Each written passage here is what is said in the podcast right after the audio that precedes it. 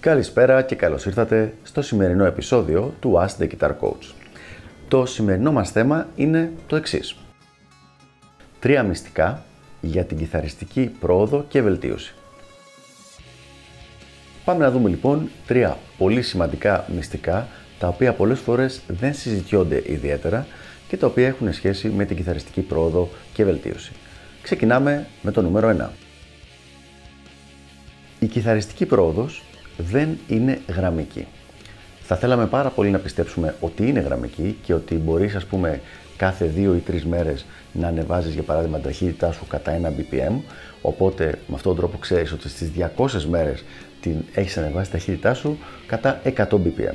Στην πραγματικότητα όμως δεν ισχύει αυτό.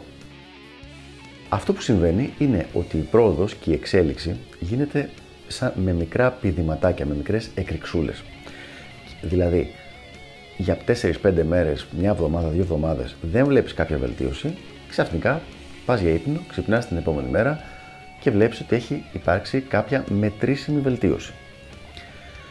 Αυτό δημιουργεί διάφορα θέματα, τα οποία θα τα συζητήσουμε σε μελλοντικό βιντεάκι, αλλά αυτό που θέλω εγώ να πω είναι το τι πρέπει να κάνεις σε αυτήν την περίπτωση. Και το μυστικό εδώ πέρα είναι η σταθερότητα. Γιατί πάρα πολλοί κόσμος, επειδή για λίγες μέρες ή για λίγες εβδομάδες δεν έχει δει κάποια μετρήσιμη βελτίωση, ειδικά οι περισσότεροι δεν μετράνε καν τη βελτίωσή τους και αφήνονται συναισθηματικά να δουν αν βελτιωθήκανε ή όχι.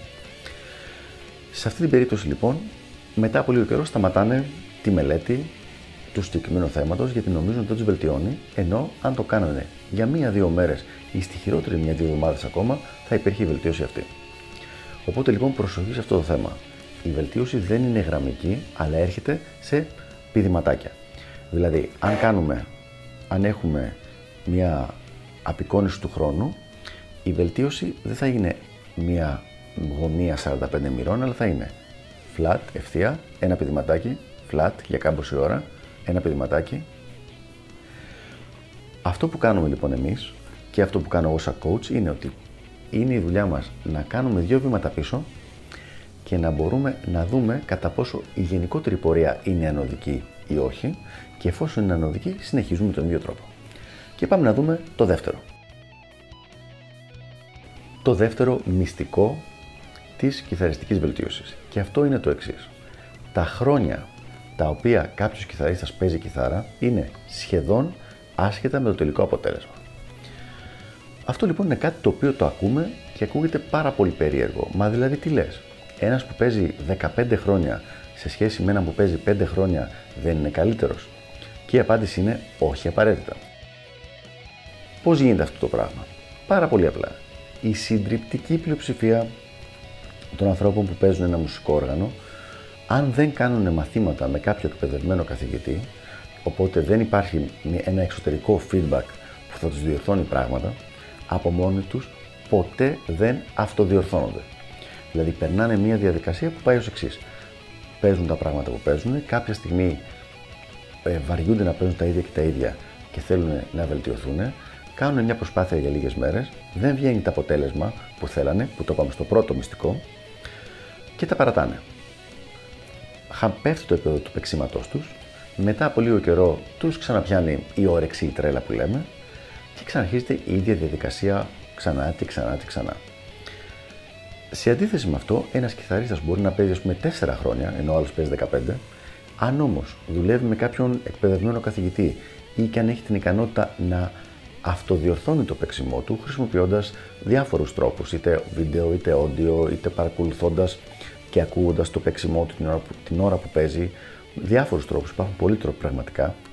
Αν το κάνει αυτό το πράγμα, είναι πολύ πιο εύκολο να κρατήσει μια συνεχόμενη ανωδική πορεία σε σχέση με τον άλλον που απλά κάνει τα ίδια και τα ίδια πράγματα, απογοητεύεται, ξαναξεκινάει, απογοητεύεται, ξαναξεκινάει. Τι μαθαίνουμε λοιπόν από αυτό το δεύτερο μυστικό; Ο χρόνος, τα χρόνια τα οποία παίζει κάποιος κιθάρα δεν είναι αυτό που, έχουν τη maximum, αυτό που έχει τη maximum σημασία. Σημασία έχει τι κάνεις με το χρόνο αυτό με τον οποίο ασχολείσαι. και πάμε στο τρίτο και τελευταίο μυστικό για σήμερα. Το τρίτο μυστικό έχει σχέση με την τεχνική και την τεχνική βελτίωση και το λόγο ύπαρξής της. Πριν από αρκετό καιρό έκανα ένα βίντεο για το threading και το λόγο ύπαρξης του threading. Δεν θα ασχοληθώ με το ίδιο θέμα, απλά θέλω να πω ότι ο λόγος ύπαρξης της τεχνικής είναι για να μπορέσουμε να εκφράσουμε τη μουσική που έχουμε μέσα μας ο κάθε καλλιτέχνης. Δηλαδή ο κάθε μουσικός, ο κάθε κιθαρίστας ξεκινάει να παίζει κιθάρα, ξεκινάει να ασχολείται με αυτό το μουσικό όργανο για να μπορέσει να εκφράσει τη μουσική που υποσυνείδητα ξέρει ότι έχει μέσα του. Ο τρόπος με τον οποίο μπορεί να εκφράσει και με τον οποίο γίνεται να εκφράσει αυτή τη μουσική πάνω στην κιθάρα είναι με το να υπάρχει τεχνική αρτιότητα.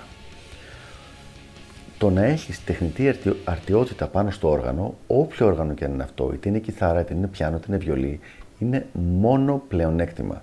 Δεν είναι καθόλου καθόλου μειονέκτημα.